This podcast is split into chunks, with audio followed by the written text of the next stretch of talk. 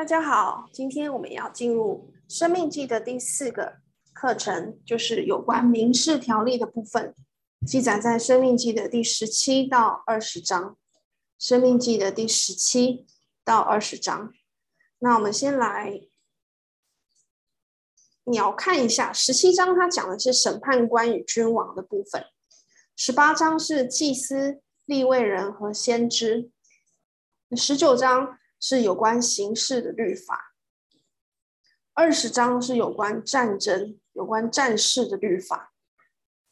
那也有人说呢，这个十七到二十章是关于就是国家级别的这个这个律例典章。那接下来我们就来看一下这个十七到二十章有关这个民事条例，然后也是站在这个可能是国家这个。机构的这个角度来看各个方面的这个规定，啊看一下第十七章讲的是审判官与君王啊，好像是司法系统跟行政系统的一些规定。首先呢，我们看第十七章第一节，他就有说，这个用来献祭的牲畜必须没有残疾。那因为呢，有一些这个。所谓的这个假冒为善的行为哦，就是用一些有残缺的祭物来奉献给神。那我们看一下《生命记》的第十七章，一起来读。他在第一节是怎么说的？他说：“凡有残疾或有什么恶病的牛羊，你都不可献给耶和华你的神，因为这是耶和华你神所憎恶的。”所以神厌恶这种假冒为善的行为，就是他不要人须有一个虔诚的外表，可是骨子里却是其实是没有那种没有那个心，他只是想要省钱。所以经文以这个激烈的言辞说到，神很憎恶这种假冒为善的这种行为。在马太福音有有很多个经节有讲到假冒为善的这个这个形容词。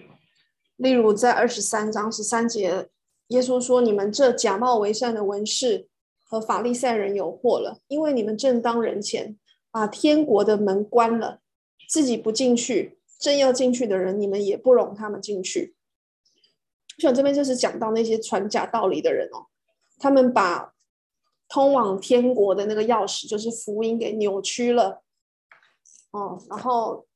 阻挡人人进天国，他们自己不进去就算了，他们还因为这样而就是造成了别人呢没有办法进入天国的这个障碍。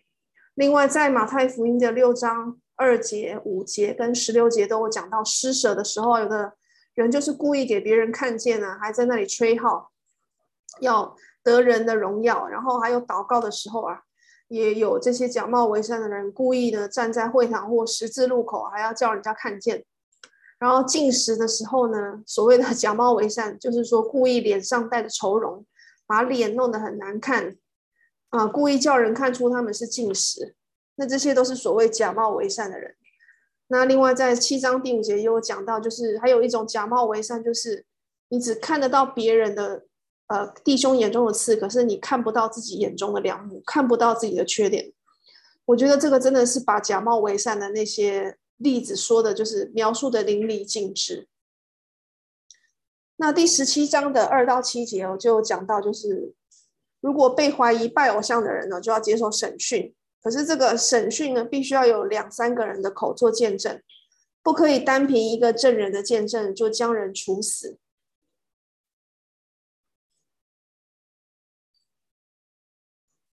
那如果他被认定为有罪，就是要用石头打死啊，这个是。怀疑拜偶像是很严重的罪。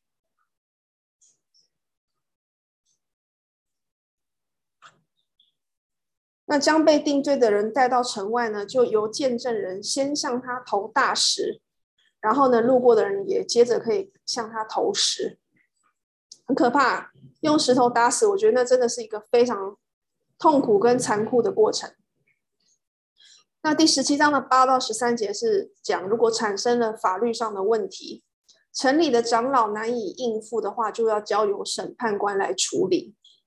那以前呢，都是呃比较十七章第九节，还有十二节，还有十九章的十七节，似乎是有一组祭司跟一组审判官哦来做这个判断。那不听从祭司的，或者是不听从审判官的人，也会被治死啊。那到十四节和二到二十节的部分，就是神预言百姓大约在四百年后啊，会要求一立一个王治理他们。所以你看，人现在很多政府的问题啊，我刚刚才听到一个新闻，就是斯里兰卡的那个政府也是说，他们就说他们现在民众所面临的那些生活上的短缺，说不是他们的错，他说他们就是推给所谓的。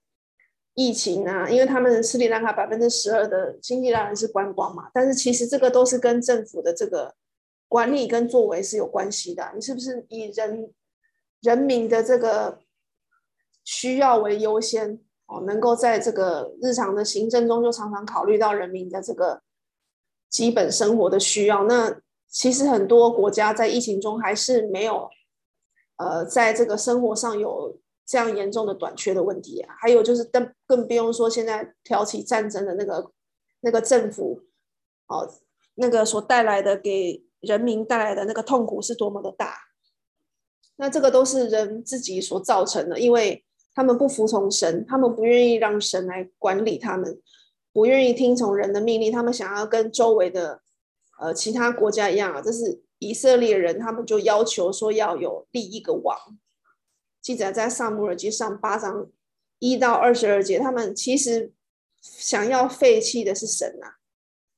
其实神才是我们最最合适跟最完美的这个君王。如果一个一个地球、一个社会、一个国家是以神的律法为依归的话，那将会是天国啊，将会是像天堂一样美丽的地方。那神呢？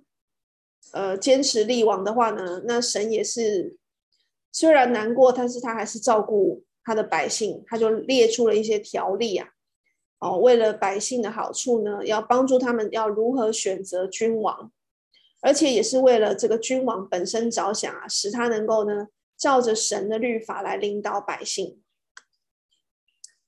所以神的照顾跟恩惠是无所不在的，就算在人背逆他的时候，神的手还是没有放掉，很多时候他还是在容忍，还是在宽待我们。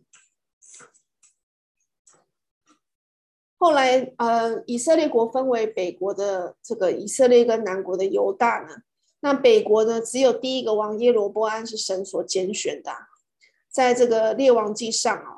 十一章的二十六到三十一节可以看到，因为神就派了一个先知亚西亚来告诉这个耶罗波安说，他要统治十个支派啊，他以这个新衣撕成十二片，然后拿出十片来做这个比喻。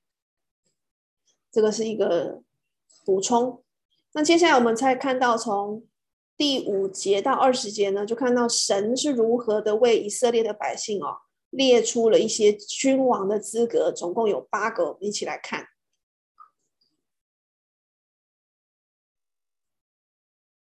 嗯，应该是记载在十七章的十五节到二十节哦。这一段是在讲君王的这个一个条件跟要求啊。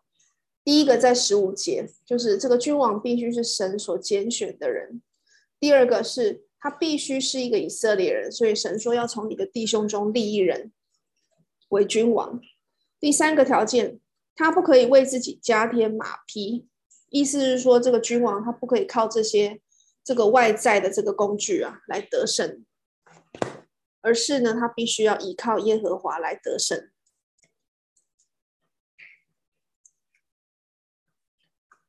第四个条件，他不可使百姓回埃及去。以为那里的马匹可以拯救他们哦，不可以再回去想说要为回到为奴之地啊！不要往后看，不要往回走。第五个条件，这个君王也不可以多立妃嫔哦。这里不是不但是防止一夫多妻，而且也预防了国王的妻子来引诱他拜偶像。所以呢，禁止任何为政治联盟而设立的婚姻哦，这些被为政治联盟而设立的婚姻是不准许的。你的婚姻不是为了政治联盟然后也不让不让，也是要维持一夫一妻。那很多国王都没有，很多君王都都没有做到。第六个，他不可为自己多积金银，因为财富必引诱他不去倚靠耶和华。第七个，他必须抄录、阅读和遵守耶和华的律法，唯恐变得骄傲、任意而行。如果一个君王能够不断花时间在律法上，他就能够成为百姓的榜样。第八个条件，他不应该向弟兄心高气傲，这记载在第二十节。所以呢，很可惜的，以色列君王哦，北国的以色列都没有留心这个警告。结果自取灭亡。那在以色列的黄金时代呢，连所罗门呐、啊，他都违反了，几乎违反了这八个这个条件哦，每一个都违反，最后导致所罗门王自己他的国自己的灭亡，还有国家的衰败。你看，所罗门后国家就分裂了。神本来是使所罗门所罗门诸事亨通，可是他在富足之后呢，不但建立了强大的军队哦，而且还娶了许多的妻妾，所以他的心也偏离了神，导致了以色列的不顺服啊，使国家分裂和百姓被掳。那在这里有一个小小的补充，有有哪个国王呢是没有为自己多积金银的？我们刚刚说到所罗门有嘛，因为他累积为自己累积很多金银财宝。那没有为自己多积金银的国王有有一些例子，例如扫罗，他其实他一生是主要是跟非利士人打仗，他没有为自己多积金银。大卫也没有，他有积金银，但不是为了自己，他是为了盖好神的殿啊，神的圣殿而积聚财宝。还有一个南国的好王啊，是叫做约西亚王，约西亚他也没有为自己多积金银。很可惜，他年轻的时候就战死沙场。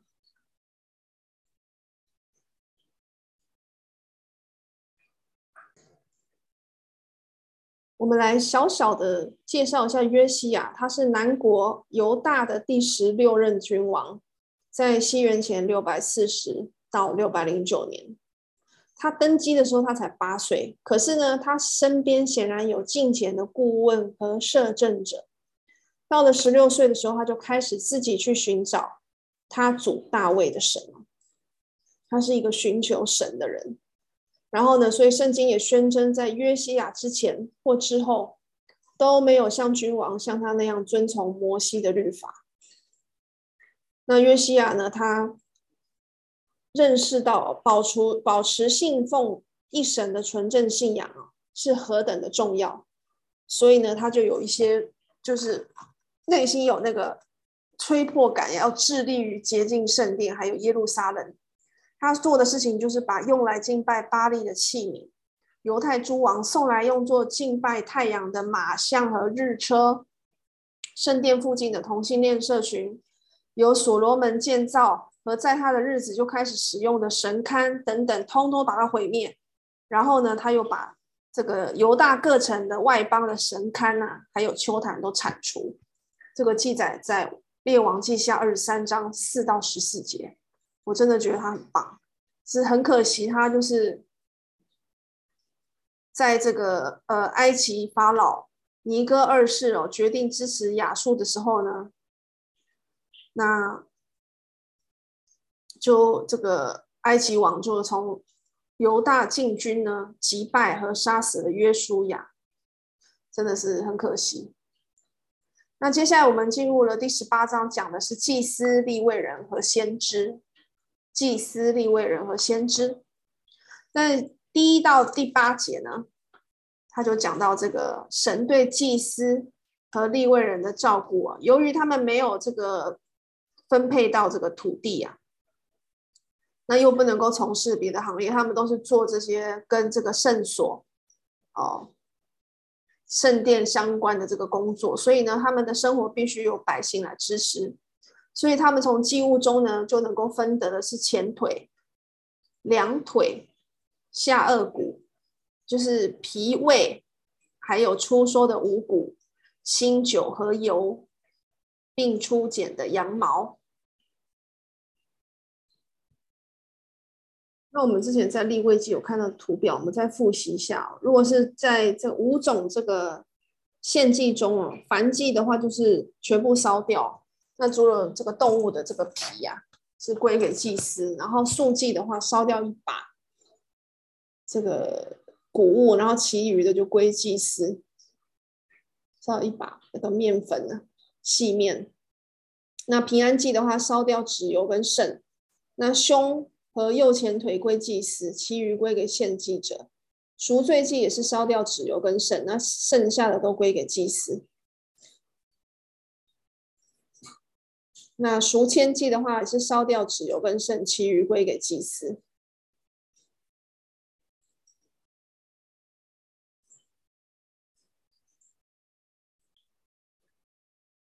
所以刚刚讲祭司，他得到的是前腿两腮了，不是两腿，是两腮，然后下颚骨，两腮就是下颚骨的部分，然后还有脾胃，好，然后还有出收的五谷、新酒和油，还有初剪的羊毛。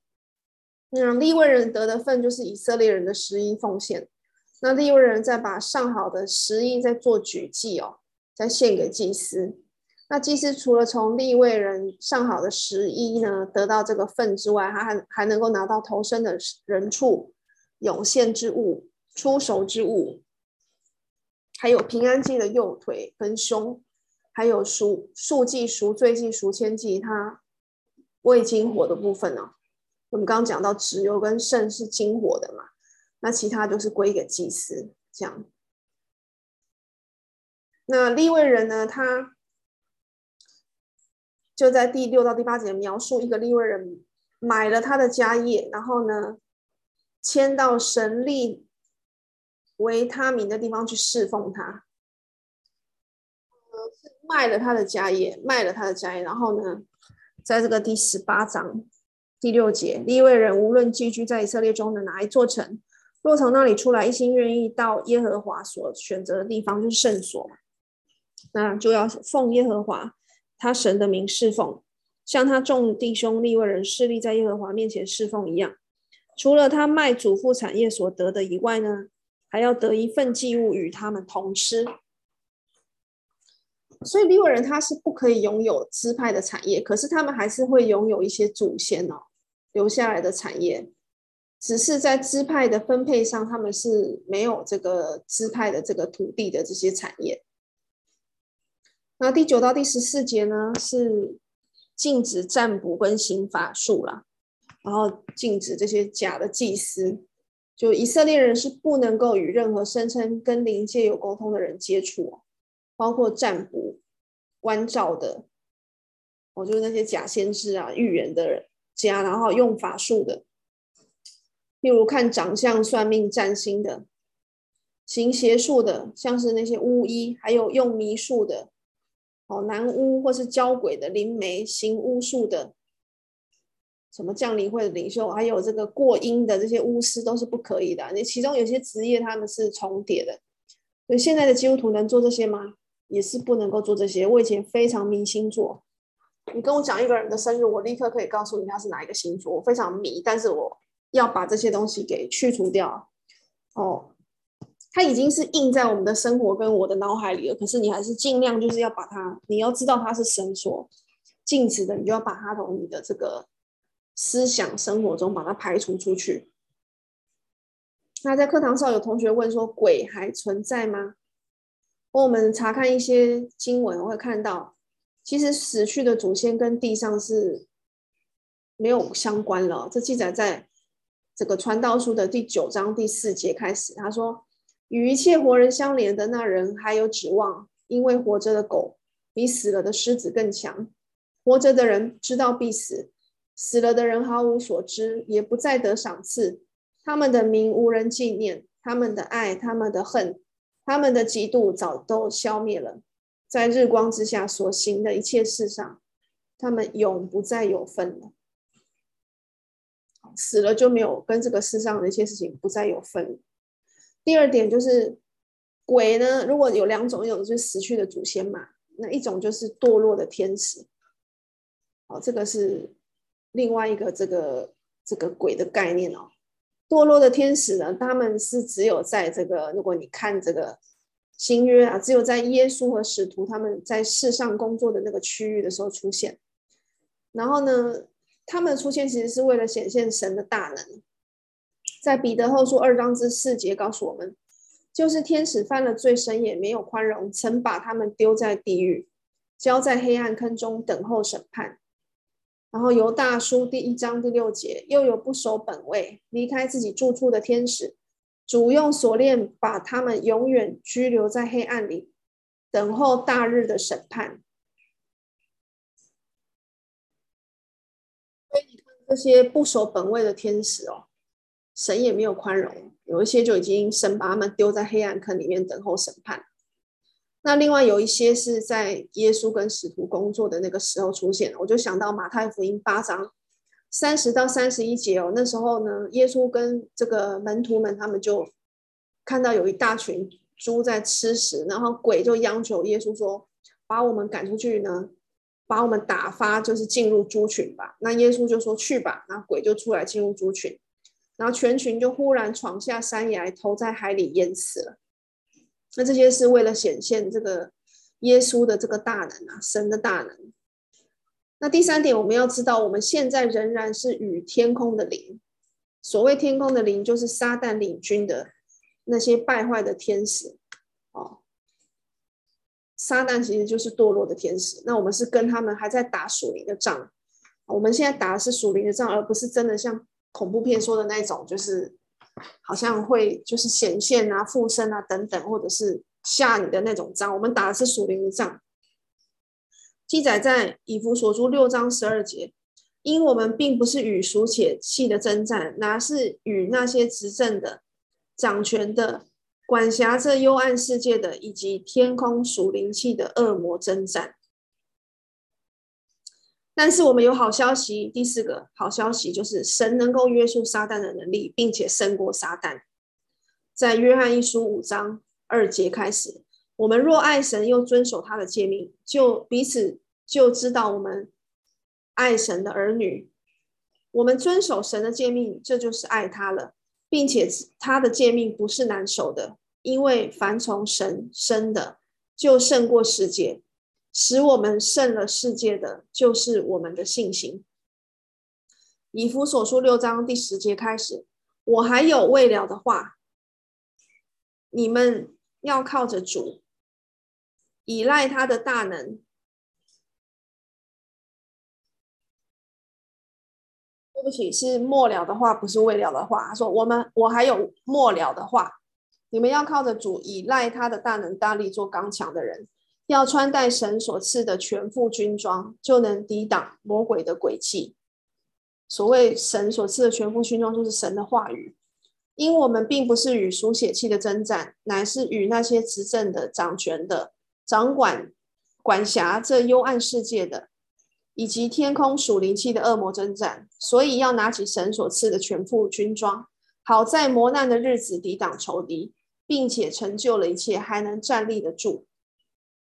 接下来在六章以弗所书六章十四到二十节，就看到他在讲那些所谓全副的军装啊，那些藤牌、宝剑等等，那些其实救恩的头盔什么，那些都是神的话、神的真理。他在新约告诉我们该怎样做，哦，包括我们如何得救成为基督徒，然后如何过一个基督徒得胜的生活等等。所以读神的话语、研究他的话语是非常重要的。那哥林多前书十五章五十五节开始也有说，他说：“死啊，你得胜的权势在哪里？死啊，你的毒钩在哪里？死的毒钩就是罪，罪的权势就是律法。感谢神，使我们借着我们的主耶稣基督得胜。所以靠着我们的主耶稣基督，我们就能够得胜，就能够战胜这个肉体的死亡。我们灵魂永远不死，但是死后我们就是会进入到这个天国。这个就是我们。”得胜的这个这个最后的这个荣耀啊，那这个权势就是在耶稣的律法当中，我们可以靠着主耶稣基督的律法来得胜，能够胜过魔鬼。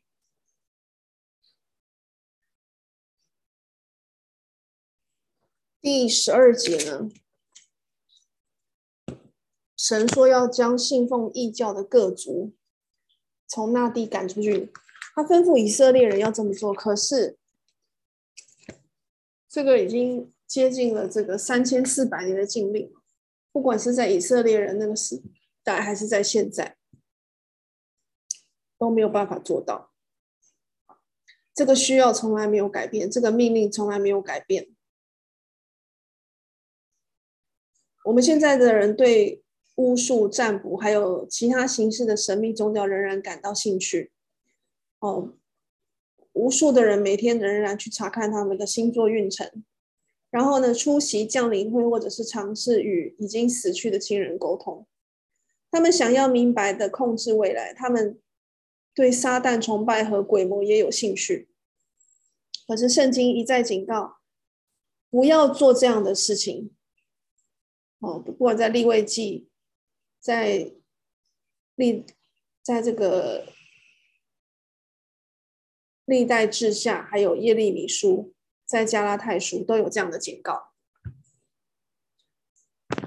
圣经的警告是非常迫切、合乎现代的环境。我们千万呢，不要去玩那些呢，可能成为死亡之吻的那些游戏啊，什么交鬼啊、巫术啊、撒旦崇拜等等。我们呢，做要做完全人哦，意思就是只聆听神的声音哦。做完全人就是我们只要以神的这个话语为我们的依归。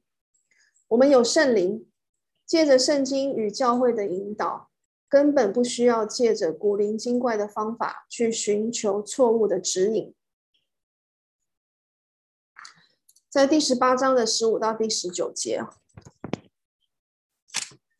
我们看到这个讲完了那些所谓的这个神秘宗教的邪恶之外，我们有一个强烈的对比，就是十五节带出了一个基督，就是唯一的那个这个救主，他是一个真正的神的这个先知哦。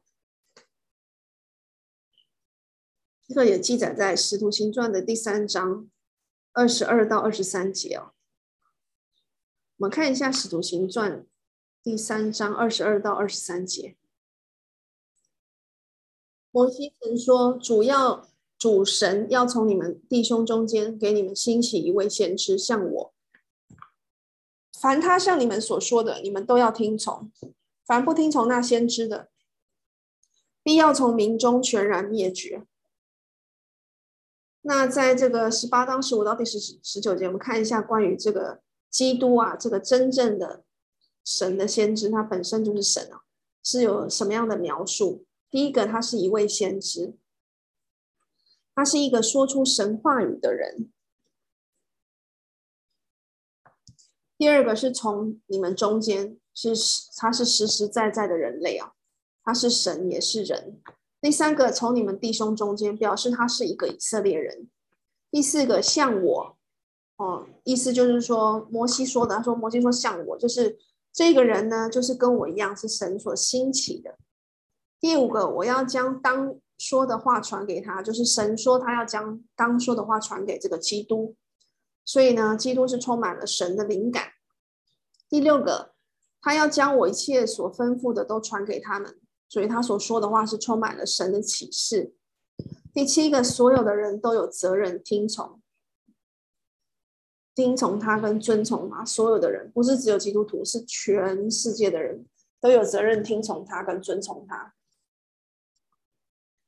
那本段也指出呢，这个摩西呢，充当啊我，他说这位先生就是基督呢，他是充当神与人中间的调停者。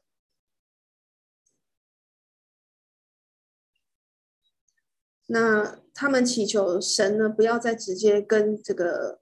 以色列人说：“不要再跟他们直接说话，他们不要再看见那个火，因为他们恐怕会被烧死。”那为了回答这个要求，神就应许了这个差派基督来做调停者或者是中保。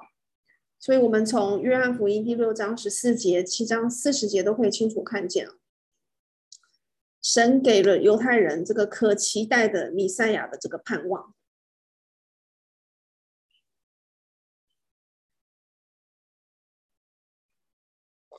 在这个十十八章最后的两节告诉我们了，最后的这个三节二十到二十二，他说，假先知可以从不同的途径看出来，譬如说，在第十三章的一到五节告诉我们，如果先知领导人们离开真神的崇拜、真神的敬拜，那么他就是假先知。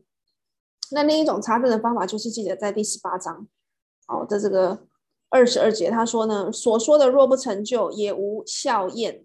那就是耶和华所未曾吩咐的，是那先知擅自说的。你不要怕他，哦。所以如果第一个离开，带领百姓离开真神的敬拜，他就是假先知。另外一个查证的方法就是他说的预言都没有没有应验，所以他就会被治死。就人不用害怕他所宣告的任何咒诅。那我们就现在进入第十九章，是关于刑事的律法。第十章十九章一开始就讲到这个逃城哦，一到十节。我们之前呢有讲到，就是在这个民数记有讲到逃城啊，已经在约旦河东设立了。那这边呢是提醒百姓，在河西呢要再设立三座逃城，而且呢这三座城都要位于交通方便的地点，而且要筑好几条通往逃城的道路。而且要使这个逃城的路畅畅通啊，好让误杀的人呢可以逃到那里，避开报血仇的人哦。那使他们能够呢躲在这个逃城里面，不会被人寻仇报复，然后等待这个公平的审判。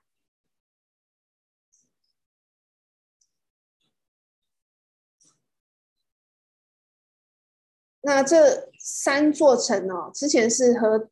河东就是约旦河东的三座城，我们复习一下，是从北到南是戈兰、基利拉莫跟比西。那这边呢，约旦河西的三座城呢，呃，记载在这个约书亚记的第二十章第七节，就是基迪斯、事件跟希伯伦。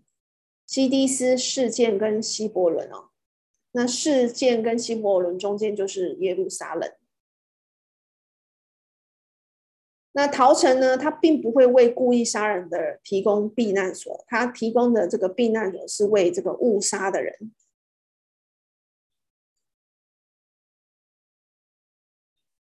那如果呢，长老呢考虑到他所取得的证据，如果发现这个人是有罪的，就要把他交在报血仇的人的手中。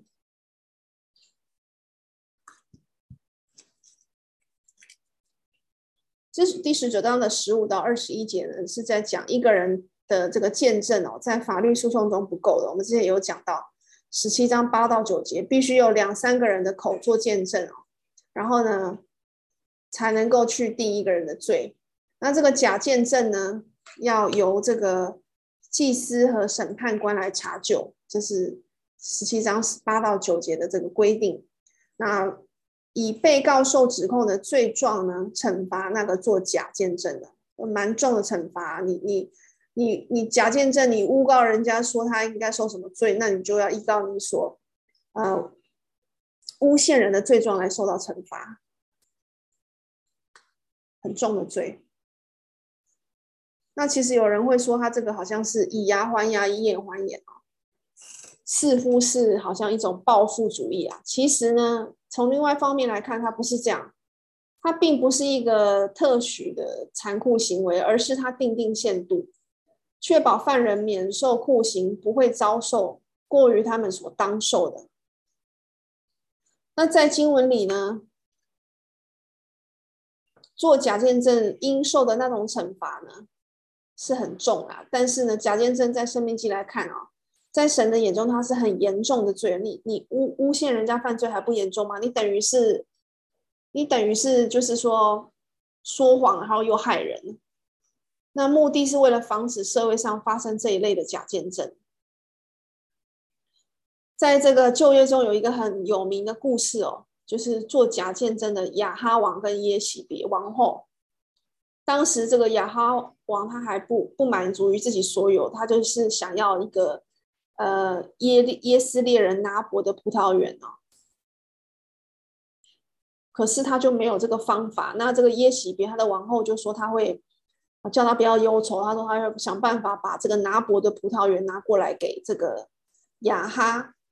所以耶洗别呢，就是开始办理这件事情啊，他就去用这个这个用计谋，就是用亚哈王的名义呢，然后呢写信给那个与拿伯同住的这些长老贵胄，然后就说你们应该进食，然后叫拿伯坐在民间的高位上，然后又做又叫两个匪徒坐在拿伯对面做见证，告他说你亵渎神和王了。随后就把他拉出去，用石头打死。那这个事情也应验了，但是也见证了这个这个耶洗别的这个邪恶啊。那最后当然耶洗别他自己也是受到了这个很很糟糕的被狗哦吃吃死了这个这个的下场，咬死了这个下场。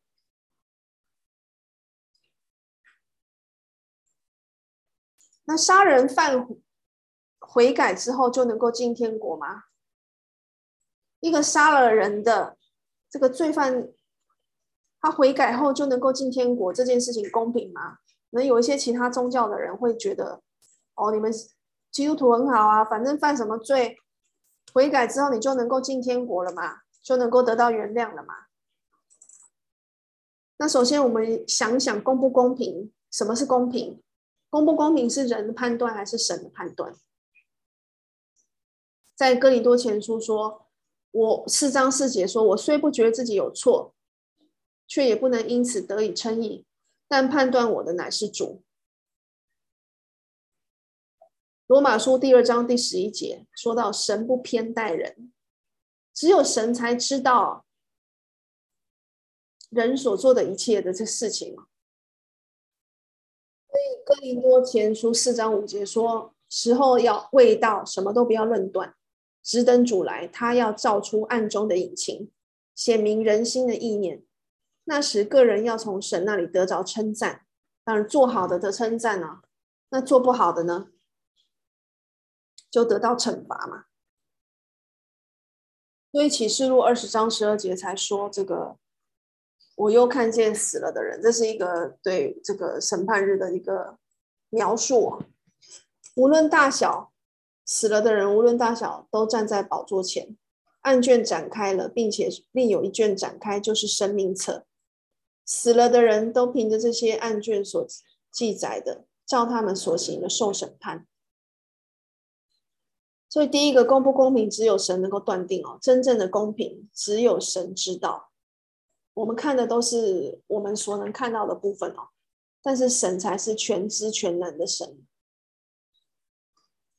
第二个，我们活在罪恶的环境中，人人都犯罪，所以谁是好人？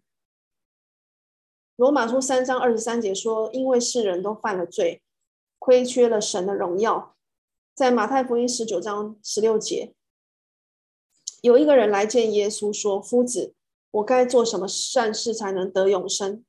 耶稣对他说：“你为什么以善事问我呢？只有一位是善的。”就是除了神以外哦，没有一个良善的。你若要进入永生，就当遵守诫命。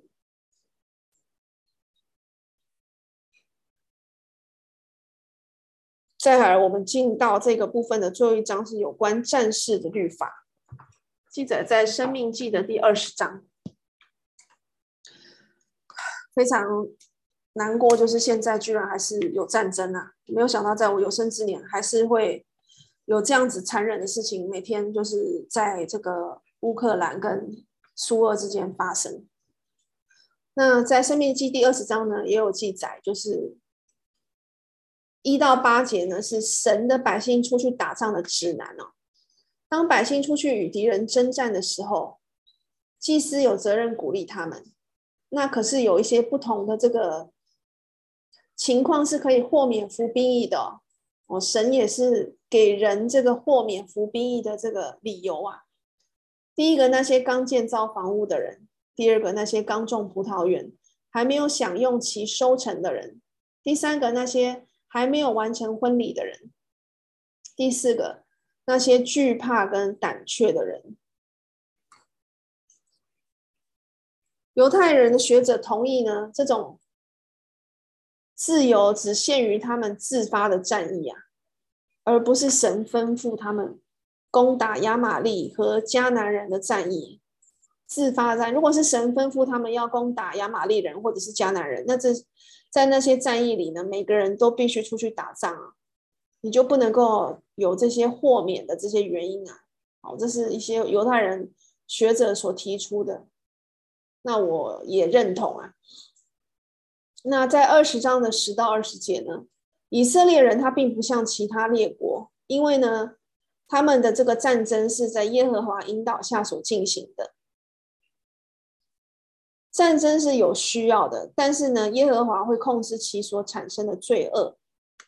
我们只要研究一下别国呢，就是譬如说亚述国他们的残酷的行为，我们就能够欣赏神的指引啊。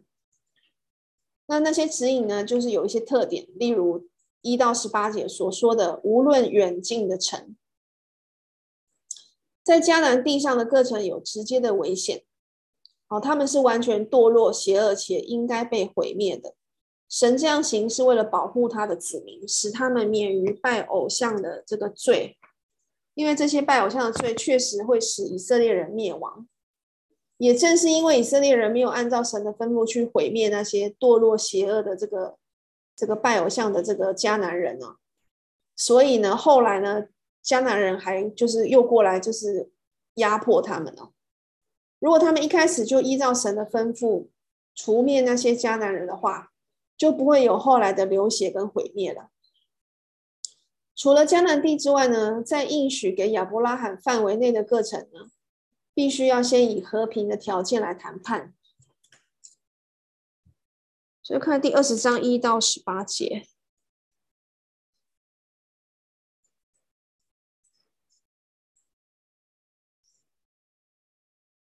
除了迦南地以外呢，就是神告诉他们要先以和平的条件来谈判。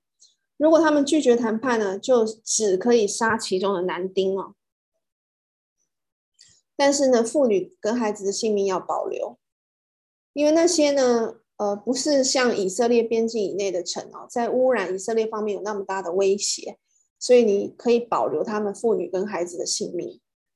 但是在这个迦南地上的各城呢，是有直接的危险，是不可以保留他们的哦，不论男女老少都不可以保保留他们。那神一定有有他的这个用意。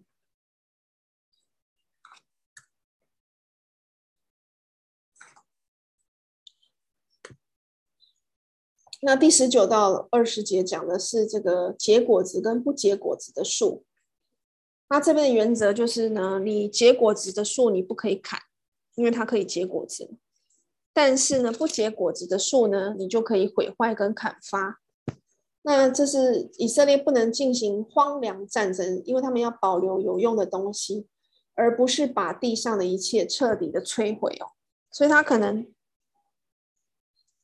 人哦，要看是什么地方的人，砍尽杀绝。但是呢。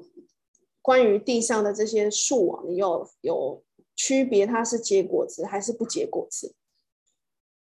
那关于求和这个呢，是在就是迦南地以外才以外的这个城才可以求和嘛？那邻近的这个迦南地还有它境内的这些这些城是不能够求和。可是约书亚就被骗了，在约书亚记第九章三到第十五节哦，基遍的这个居民哦。即便是其实是在这个呃要必须要灭绝的迦南七族当中哦，可是呢，他们就是假装从很远的地方哦，来到这个这个约书亚的这个地方，以色列的地方，然后呢就说他们哦走很远的路才来到这里要求和。那以色列人就接受他们的食物，然后他们没有求耶和华，这是关键，他们没有求耶和华，所以造成了这个错误，他们就被欺骗。那神是要以色列人呢去把迦南地的人啊灭尽，不要讲和，可是他们没有求问神，那食物总是悦人的心啊，所以就上当了。那真正的危机就从这里开始。他们与基遍人呢立约，并不是神的心意呀、啊。所以在这边他们也是犯了罪，也是其实也是得罪了神。那也为为了他们未来呢，埋下了这个危机。所以，我们做很很多事情，我们几乎大大小小的事情，不要只是想到自己想做什么，不想做什么，要记得就是要求问耶和华，要问一问神的心意到底是什么。那今天我们就讲到这里哦，完成了这个稍微篇幅比较少的这个民事条例的部分哦。十七到二十章的部分，那下一次我们要进入的是社会条例，就是二十一章到二十六章的部分哦。其实它也不是一个绝对的这个分界啦，但是只是在在这个叙述上要稍微有一点区隔，所以二十一到十六章强调的是神的爱德的部分哦。哦，在各个层面，在这个社会条例上一些神的一些就是慈爱的部分。今天讲的是比较硬的部分哦，比较就是要在战战争方面啊，然后这个假先知方面啊，还有不要假冒为善的这个祭司方面的一些警告。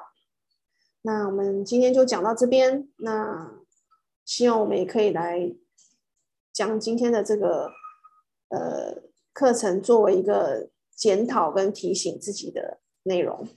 那我们就下次见。